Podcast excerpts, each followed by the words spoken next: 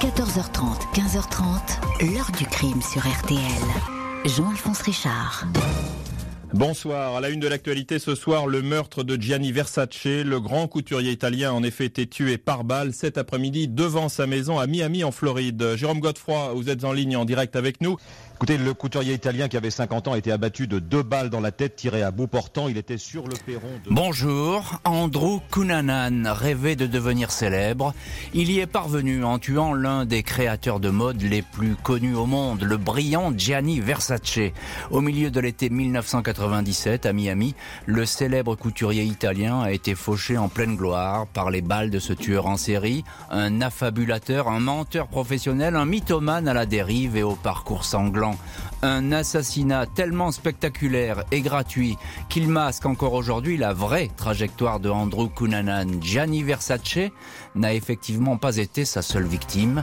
Dans sa cavale, celui-ci aura abattu 4 hommes, des meurtres qualifiés de sauvages par la police. C'est cette trajectoire, celle d'un homme à la dérive et qui voulait briller, dont le but était d'atteindre Miami pour se poster devant la villa de l'homme qui devait mourir, Gianni Versace. C'est ce parcours que je vous raconte aujourd'hui avec cette question qui recèle encore bien des mystères. Pourquoi Andrew Cunanan voulait-il tuer à tout prix Gianni Versace ? Dans l'heure du crime aujourd'hui, la trajectoire d'Andrew Cunanan, l'homme qui allait abattre Gianni Versace moins de 3 mois avant le meurtre du couturier. Ce jeune Américain inconnu de la police a commencé à emprunter une route sans retour. Ce mardi 29 avril 1997, vers 13h45, 2 femmes frappent à la porte d'un vaste appartement transformé en loft dans un quartier résidentiel de Minneapolis, dans l'état du Minnesota. Elles n'ont pas de nouvelles de leur collègue, l'architecte David Mattson, 33 ans. Cela fait 2 jours qu'il n'est pas venu travailler. Pas de réponse. Derrière la porte, on entend juste le chien du locataire qui se lamente. La gardienne de l'immeuble est alertée. À 16h, elle pénètre dans le loft avec son passe-partout, tombe sur le chien affamé et aperçoit tout de suite un corps enroulé dans une couverture. Le dos de la porte d'entrée semble être couvert de sang. Il y a également du sang sur le sol et des traces de pas. La police est prévenue. Le légiste constate que la victime a reçu pas moins de 27 coups de marteau portés à la tête et au torse. L'arme du crime, le marteau, est posé sur une table.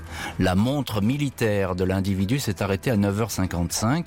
Le décès remonterait à 48 heures auparavant. Contre toute attente, le cadavre dans le tapis n'est pas celui de l'architecte David Mattson, mais celui de l'un de ses meilleurs amis, Jeffrey Trial, un ancien Marine qui habite Minneapolis. La police soupçonne alors l'architecte d'être le meurtrier, sans accorder beaucoup d'importance au sac à dos présent dans l'appartement, portant une étiquette au nom d'un certain Andrew Cunanan. La police recherche la voiture de l'architecte Mattson, meurtrier alors présumé. Cette Jeep rouge a stationné un temps sur un parking de Chicago. Elle a été brièvement aperçue sur une autoroute au nord du pays, puis sa trace a été perdue. Le vendredi 2 mai, elle est garée devant un restaurant de Rush Lake, à 1 heure de Minneapolis. Le lendemain, samedi 3 mai, dans ce même secteur, des pêcheurs découvrent le corps d'un homme. Il a reçu 3 balles dans le dos et dans la tête, abattu par surprise. C'est l'architecte David Mattson. Il était en fait l'otage du tueur. L'arme utilisée, un pistolet semi-automatique Taurus, appartenait à la première victime, l'ex-marine Jeffrey Trial. L'enquête va peu à peu s'intéresser à une relation commune aux 2 victimes, un certain Andrew Cunanan. Inconnu de la police, non fiché, ils n'ont pour seule empreinte celle de son permis de conduire. Après les morts de Jeffrey Trial et David Mattson, 2 hommes qu'ils connaissent depuis longtemps et qui, comme lui, fréquentaient la communauté gay, Andrew Cunanan poursuit sa route tragique. Le 4 mai 97, après 2 jours d'absence, Marilyn Miglin rentre chez elle dans un quartier huppé de Chicago. Son mari, Lee Miglin, 72 ans, qui a fait fortune dans l'immobilier, est introuvable. La police fouille la grande maison. Le corps de Lee Miglin est caché sous un 4x4, la tête enveloppée de rubans adhésifs. Il a reçu 50 coups de sécateur au visage. Son cou a été tranché avec une scie servant à élaguer les arbres. On a roulé sur le corps avec la voiture. Un corps qui ne présente pas de traces d'agression sexuelle. Il apparaît que le meurtrier a dormi dans le lit du promoteur, a utilisé la salle de bain, s'est rasé. Il a emporté près de $10 000 en espèces et en pièces d'or ainsi que des costumes de la victime. Près de la maison, la Jeep Cherokee rouge de l'architecte Madson est retrouvée. Le FBI lance alors un mandat d'arrêt contre Andrew Cunanan. En partant, il a volé une voiture du promoteur, une Lexus équipée d'un téléphone. La police va pouvoir le suivre à la trace et sans doute le coincer. Ainsi s'arrête pour le moment la cavale de Andrew Cunanan et on va voir que cette cavale va évidemment se poursuivre dans les jours et les semaines qui suivent. À ce stade, il n'a évidemment pas encore tué le couturier Gianni Versace. Bonjour Philippe Coste. Bonjour. Merci beaucoup d'être en ligne et en direct dans l'heure du crime. Vous êtes aux États-Unis, vous êtes journaliste, vous connaissez bien cette affaire qui a fait beaucoup de bruit aux États-Unis à l'époque. Philippe, un mot déjà. On a un homme qui apparaît comme ça un peu subitement, je l'ai dit, il n'est pas du tout connu de la police, il s'appelle Andrew Cunanan. En quelques mots, qui est ce personnage ? On va évidemment beaucoup plus le découvrir, mais que sait-on de lui ? On sait que c'est un jeune flamboyant qui a vécu dans les milieux gays de San Francisco pendant une période, très bien parti dans la vie d'ailleurs, puisqu'il avait fait des études, commencé des études d'histoire de bonne qualité à l'University of California à San Diego, qu'il tenait, il venait d'un milieu qui était apparemment sans histoire, un père militaire et autres. Mais on sent qu'il a il a un QI aussi, on saura a posteriori qu'il avait un quotient intellectuel très élevé même, un garçon plutôt prometteur qui vit une sorte de vie flamboyante dans les milieux de gays de San Francisco à un moment et qui commence à être connu pour justement ses liaisons avec ce qu'on appelle des sugar daddies, avec des vieux messieurs un peu fortunés, généreux,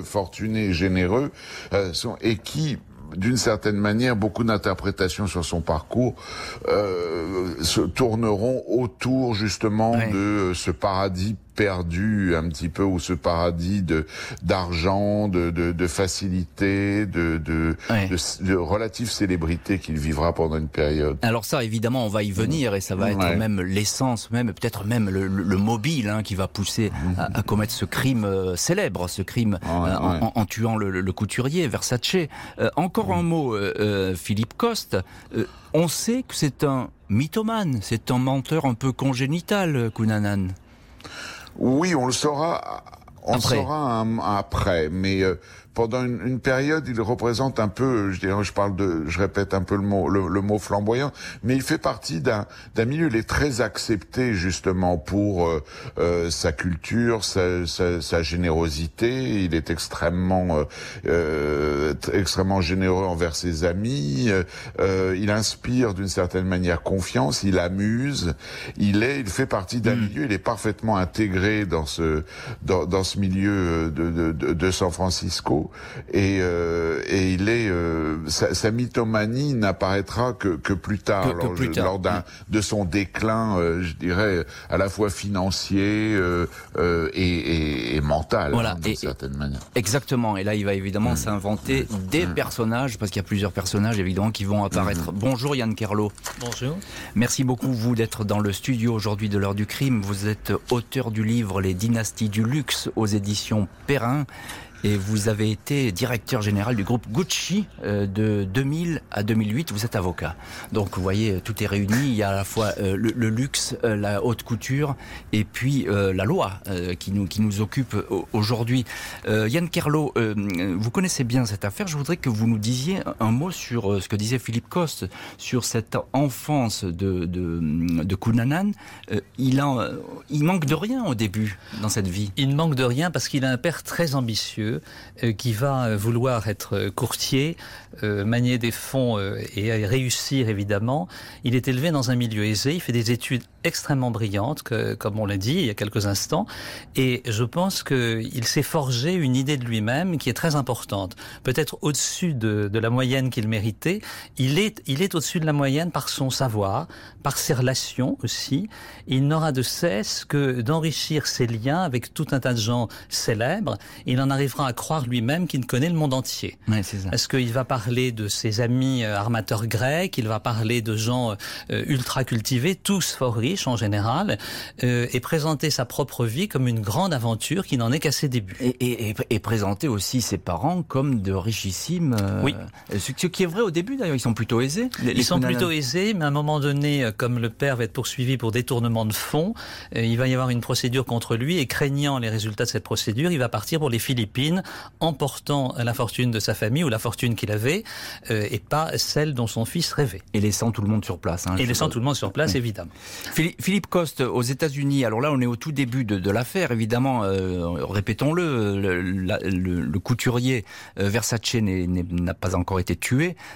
Cette traque, elle mobilise la police, mais le FBI, il est en retard là-dessus. Hein. Il a au moins 48 heures, même plus de retard. Elle mobilise la police, mais on verra encore une fois a posteriori, après la mort de Versace, à quel point le travail de la police dans plusieurs États, d'ailleurs, est un fiasco complet.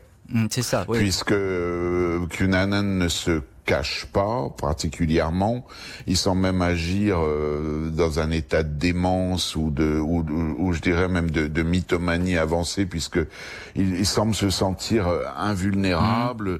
Sa voiture est garée en public, il ne se cache pas. Exactement. Il est inarrêtable finalement, hein. Il a ce sentiment d'invincibilité comme vous le décrivez parfaitement. Andrew Cunanan a donc 48 heures d'avance sur les recherches des policiers. Le fugitif est introuvable, trop malin pour se laisser approcher par la police. Il va continuer à tuer. Direction Miami. Dans l'heure du crime aujourd'hui, la trajectoire de Andrew Cunanan en ce mois de mai 1997, cet oiseau de nuit désœuvré et vivant d'expédients a déjà tué 3 hommes. Il va bientôt abattre le couturier star Gianni Versace. Le 9 mai 1997, moins d'une semaine après avoir égorgé le promoteur Lee Miglin, Andrew Cunanan abandonne sa voiture dans une allée du cimetière Finns, à Pennsville, dans le New Jersey, un lieu historique où sont enterrés de nombreux soldats confédérés. Cunanan sait que ce véhicule qu'il a volé à sa dernière victime est repéré, il faut donc s'en débarrasser. Dans l'allée, le meurtrier tombe sur le gardien du cimetière, William Reese, 45 ans. Le menace de son arme, le conduit au sous-sol d'un chalet de fonction. Le corps de Reese est retrouvé ici dans la soirée, baignant dans une mare de sang. Reese a été tué par la même arme utilisée pour abattre l'architecte David Mattson. Le gardien du cimetière restera la seule victime qui n'avait aucun lien avec Cunanan. Un meurtre opportuniste pour voler son pick-up Chevrolet avec lequel le tueur a repris la route. 12 mai 97, Andrew Cunanan se présente à la réception d'un hôtel bas de gamme sur le front de mer de Miami, le Normandy Plaza. Il ne reçoit personne dans sa chambre à $36. Il passe sa journée au lit et ne sort que la nuit, changeant presque chaque jour d'apparence, portant parfois des perruques. Il est inscrit sous l'un des nombreux faux noms qu'il utilise depuis des années, parmi lesquels Andrew Da Silva, Andy Cummings ou encore Matthew DeMaris. La seule fois où il décline sa véritable identité et donner son empreinte, c'est chez un prêteur à gage sur gage de Miami, échangeant une pièce d'or dérobée chez le promoteur Miglin contre une liasse de dollars. Cunanan n'est pas à Miami par hasard. Il est venu à la rencontre du couturier Gianni Versace. À ses amis, il a souvent parlé de cette célébrité de la mode comme une relation. Il a effectivement croisé le couturier 7 ans plus tôt au Colossus, un club de San Francisco. Versace était en Californie pour dessiner les costumes de l'opéra de la ville. Celui-ci aurait pointé son doigt vers Cunanan en disant « On se connaît, lac de Côme, c'est ça ?» Cunanan aurait répliqué « Merci de me reconnaître ». Le souvenir de Gianni Versace ne va jamais s'effacer. Le 10 juillet, quand le créateur débarque à Miami, Cunanan l'attend. il va désormais épier ses moindres faits et gestes.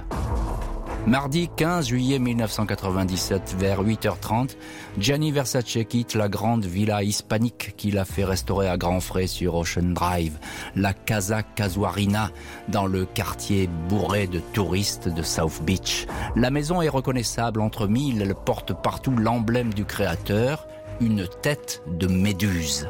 Versace se rend d'un pas léger jusqu'au News Café, un coffee shop à 200 mètres à peine de chez lui. Il achète des journaux qu'il feuillette négligemment, il salue le patron. Peu après 8h45, il est de retour à la villa avec ses magazines sous le bras. Il pousse la grille de fer forgé et s'apprête à gravir les marches du perron. Il n'a pas vu la silhouette dans son dos.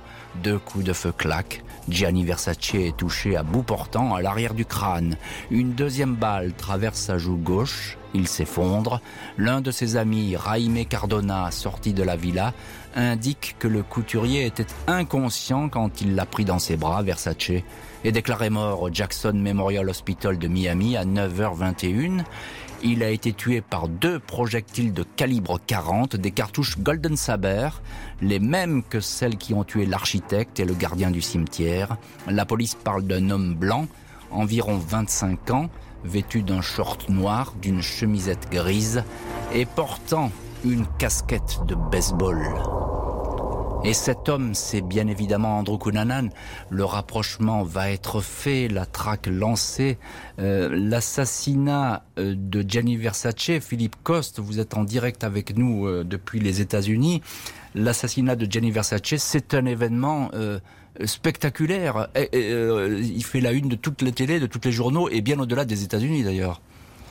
Oui, à l'époque, c'est un choc énorme. Il faut voir aussi ce que représentait Gianni Versace à Miami, à South Beach particulièrement. Depuis son arrivée en 1992, ou du moins depuis son achat de cette maison absolument extraordinaire, kitsch et historique sur Ocean Drive, Versace a révolutionné Miami. Miami était un lieu sans grand intérêt, qui était surtout peuplé par des retraités jusque dans les années 90. Et il est touché par le charme du quartier, alors que justement il est plutôt tenté par des voyages à la Havane, à Cuba. Il y voit dans tout ce monde un peu art déco un lieu qui pourrait être propice à son art, et aussi un lieu de vie. Et d'une certaine manière, Versace, avec lui-même son côté flamboyant, avec son kitsch, d'une certaine manière, ça attire énormément de stars dans la région et révolutionne cette partie de Miami, qui était jusqu'à présent particulièrement décatie. D'où le choc, parce que c'est un vide, un coup de poignard dans le dos de South Beach que de tuer un créateur et une star locale. Voilà, une star locale, ce qui explique au fait, le fait aussi que Versace, là-bas à Miami, il est chez lui, il se promène sans garde du corps, il n'est pas protégé, on pourrait penser le contraire. Oui, il est très peu. Il y a un peu de sécurité lorsqu'il va dans les galas et autres, mais pour des raisons d'organisation. Mais dans sa vie quotidienne, effectivement, les gens le reconnaissent presque en voisin lorsqu'il va chercher son journal. Assez souvent, il envoie parfois des assistants ou des gens qui travaillent pour lui dans la maison pour chercher la presse, mais il y va souvent lui-même. Oui. À quelques dizaines de mètres de l'entrée de sa maison, de la villa. Tout à fait. Yann Kerlo, vous connaissez parfaitement le monde du luxe. Vous avez, je le rappelle, été directeur général du groupe Gucci de 2000 à 2008. Vous êtes avocat et vous connaissez bien cette affaire. Un mot sur Versace. Philippe Coste nous a décrit Versace l'américain. Quel est le poids de Versace à l'époque ? C'est un géant déjà dans l'histoire du luxe ? C'est déjà un géant parce que d'abord il a le fanion absolu qui est de faire de la haute couture, et cette maison de haute couture qu'il a baptisée l'Atelier, il va l'ouvrir en 1989, donc pas si longtemps avant sa disparition. Elle va avoir une aura extraordinaire dans toute l'Europe, non seulement dans les milieux italiens, qui est là le lieu dont il est issu par sa famille, puisqu'il est né à Reggio de Calabre, et il a fait, comme beaucoup d'Italiens, une affaire familiale avec son frère aîné, ensuite sa sœur cadette, et les trois sont évidemment au départ les trois personnes qui dirigent un groupe de vêtements, bien sûr, prêt-à-porter, mais pas encore de haute couture. Il va s'intéresser à 1000 choses, il va développer énormément cette affaire, il va avoir une usine avec près de 300 personnes, donc ça tout d'un coup, ça prend un envol. Et ça marque aussi les imaginations dans le monde du luxe. Cet assassinat, il est terrifiant. Cet assassinat, tout le monde, les gens sont stupéfaits, parce qu'on pensait qu'il était adoré de tous, c'est ce qui était la vérité, mais on ne pouvait pas imaginer qu'il allait périr dans quelque chose de cet ordre. Bien sûr. Et Philippe Coste, on sait aujourd'hui que Cunanan, on appelle ça un stalker, c'est-à-dire c'est quelqu'un qui passe son temps à attendre une personne. Alors il y a un côté un peu effrayant, mais il a passé vraiment des jours et des jours à attendre Versace devant cette maison. Oui, il n'y avait aucune garantie qu'il puisse trouver Versace à cette heure dite. Il vivait, Cunanan s'installe dans South Beach et il commence à vivre justement cette espèce d'obsession récurrente. Il a une fixation sur Versace, et il est évident qu'il l'a filé ou qu'il a observé cette villa pendant des jours. Il a aussi vécu dans tout ce monde des bars qui entouraient... Oui, le monde de la nuit, un peu interlope, le monde de la nuit, et je pense que... Tout à fait. Encore un mot, Philippe Coste. Ils se connaissaient, Andrew Cunanan et Gianni Versace, vraiment un mot là-dessus. On sait qu'ils se sont rencontrés très brièvement à Chicago, mais... à San Francisco, pardon, mais...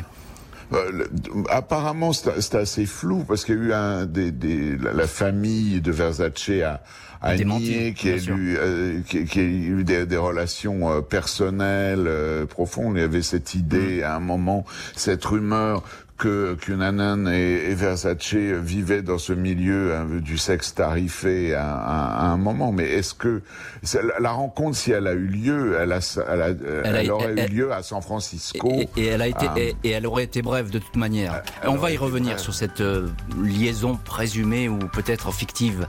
La police de Miami et le FBI sont aux trousses de Andrew Cunanan. Depuis 3 mois, l'homme leur échappe. Il a disparu aussitôt après l'assassinat.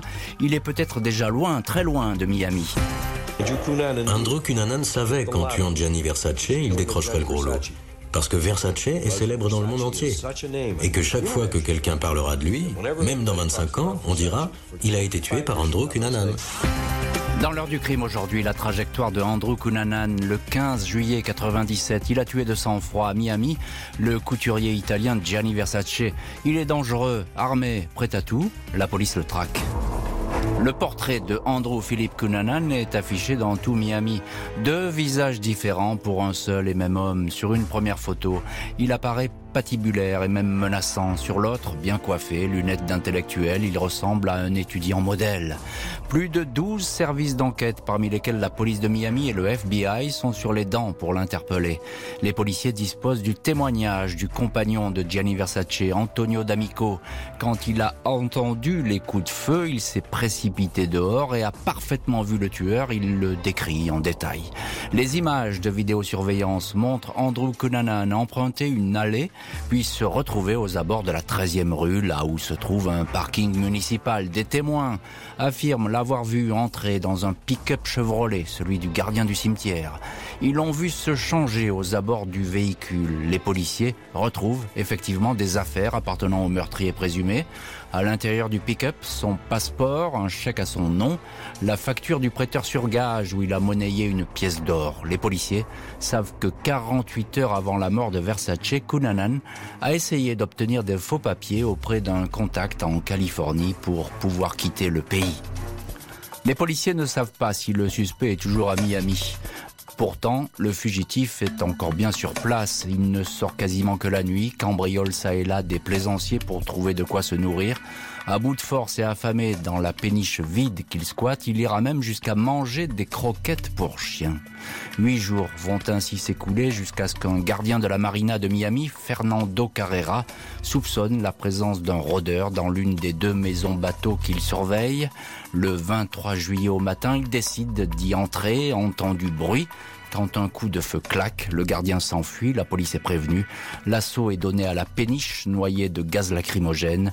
À 20h, le corps de Andrew Cunanan est découvert au 2e étage. Il s'est tiré une balle dans la tête.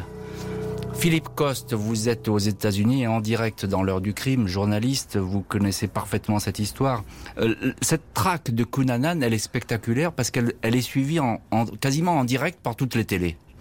Oui, je me souviens d'ailleurs des programmes sur CNN qui se sont arrêtés à ce moment-là, du survol en hélicoptère, multiples hélicoptères au-dessus de la marina où se trouvait ce bateau. Mmh. C'est en 97, on va pas dire que ce sont les balbutiements de la télé du 24-hour news, mais c'est un des moments historique, je dirais, dans le recours aux news permanents. Effectivement, il y a une fascination. D'abord, tout le monde se regarde, commence à comprendre qu'il s'agit de Miami. Miami était connu pour sa criminalité importante, mais South Beach particulièrement est plutôt vu, grâce à Versace d'ailleurs, comme un lieu glamour, comme un lieu de plage, un lieu de loisirs. Et donc il y a une incompréhension à ce moment-là. Il y a une incompréhension évidemment. Puis il y a ces images en hélicoptère, etc. autour de la marina qui sont extraordinaires. Philippe Coste, tout de même, il était là depuis 2 mois, Cunanan, 2 mois. Alors ça sera dit, mais c'est un ratage policier. Vous l'avez dit déjà dans la traque, on n'arrive pas à l'attraper. Mais là, 2 mois sur place. Oui, d'abord, il y a un manque de coordination au niveau national. Ensuite, la police il semble que par son attitude, Cunanan est presque ne se cache pratiquement pas, et la police va le chercher là où il n'est pas. On l'a vu aussi particulièrement à New York. Il y a une énorme traque à New York. À un moment, quand on pense qu'il est allé se cacher dans l'anonymat de la ville et autres, en fait, il est sur la route. Il continue son bonhomme de chemin un peu dément pendant cette période. C'est une suite de mauvais calculs, les uns après les autres. Et en particulier à Miami, où on reprochera pendant très longtemps à la police de n'avoir pas suivi des indices clairs. Des appels d'ailleurs ont eu lieu dans plusieurs endroits à la police. On n'en suit pas particulièrement. Exactement. Il y a des gens qui l'ont reconnu, en tout cas qui ont porté ces appels, et la police n'en a pas tenu compte. Je voudrais, Yann Kerlo, juste un mot. Est-ce qu'on sait pourquoi il a tué Versace ? Je pense qu'il voulait lui voler la toute-puissance. C'était l'immense patron d'un groupe connu internationalement, mondialement, et donc il avait envie d'être lui ou de le punir. C'est aussi simple que ça, c'est la toute-puissance qu'il voulait avoir pour lui. Il y avait une obsession chez lui. Une obsession. Andrew Cunanan est mort au lendemain des obsèques de Gianni Versace à Milan. Le public va alors découvrir l'itinéraire d'un jeune homme qui, depuis des années, voulait se faire un nom, au mépris de toute morale. Dans l'heure du crime aujourd'hui, la trajectoire d'Andrew Cunanan, l'homme qui a assassiné le couturier Gianni Versace et tué auparavant 4 autres hommes, était depuis longtemps engagé dans une spirale fatale. Dans les semaines qui suivent la mort de Gianni Versace, le voile se lève sur son assassin et tueur en série, Andrew Cunanan. Une jeunesse à la marge, en 1988, quand son père comptable se retrouve poursuivi pour détournement de fonds, il prend la fuite dans son pays natal, les Philippines. Cunanan adopte alors très vite le costume d'un menteur et d'un mythomane professionnel. À 19 ans, il déserte l'université, passe ses nuits dans les clubs homosexuels de San Diego, orientation que réprouve sa mère, une fervente catholique. Il se battra alors avec elle et lui déboîtera l'épaule. Le jeune homme, désargenté, voyage jusqu'à San Francisco, monnaie ses charmes dans une agence d'escorte, se prostitue occasionnellement, consomme beaucoup de drogue et d'alcool. Il n'a jamais travaillé, il préfère chasser les hommes âgés et riches, pouvant lui apporter tout le confort matériel. Cunanan est poli, intelligent, aime s'habiller avec élégance et peut briller lors des dîners, le millionnaire Norman Blatchford, la soixantaine, va longtemps le prendre sous son aile. Officiellement, le jeune homme est son décorateur personnel. Avec lui, il voyage en France et au Maroc. Il ne manque de rien, 2500 $ de rente mensuelle, mais en veut toujours plus. Il est congédié, une rupture qui le plonge dans le dénuement. Andrew Cunanan ne va cesser de mentir sur ses origines, sa famille, ses études, se fabriquant une existence imaginaire. C'est à San Diego que le jeune homme avait rencontré Jeffrey Traiol, un jeune militaire, vétéran de la guerre du Golfe. En bon samaritain, Jeffrey Traiol fera tout pour éloigner Cunanan de ses mauvaises fréquentations et l'empêcher de prendre de la drogue. Il sera sa première victime. La deuxième, l'architecte David Madson, avait partagé sa vie avant de prendre ses distances, considérant Cunanan comme trop imprévisible et parfois menaçant. Lorsque ses deux amis déménageront à Minneapolis, Cunanan se sentira perdu.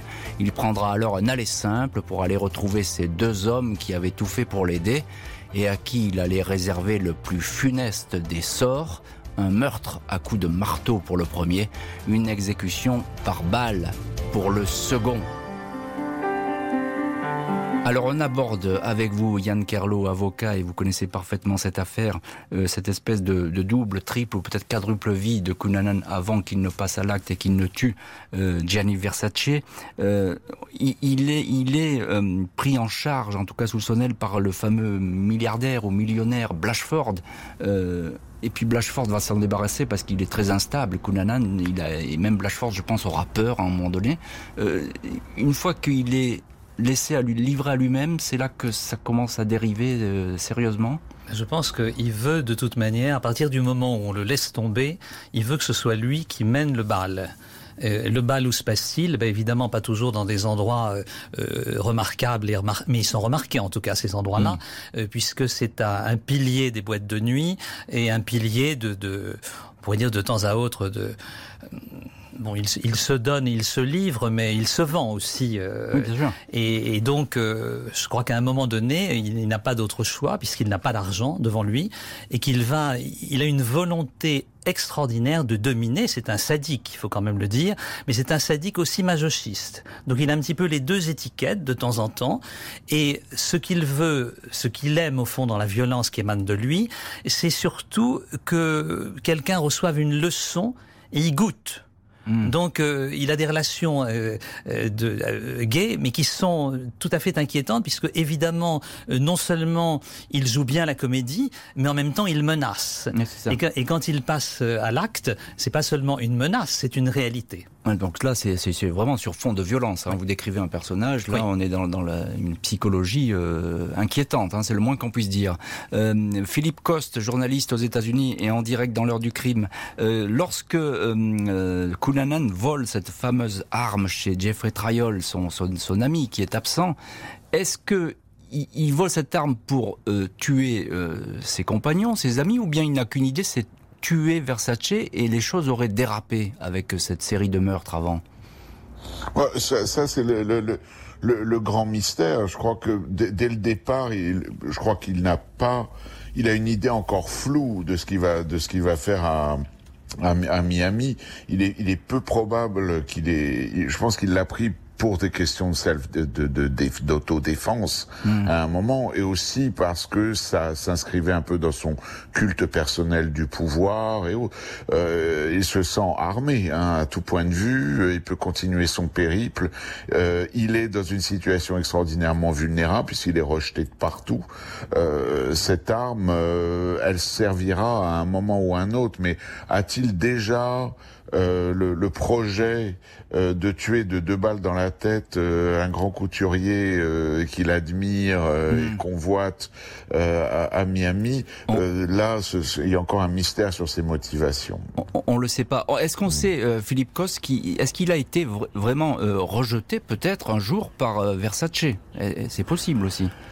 Il y a eu l'idée d'une vengeance. Ça aussi, c'est assez flou. Quelles étaient les conditions de leur rencontre?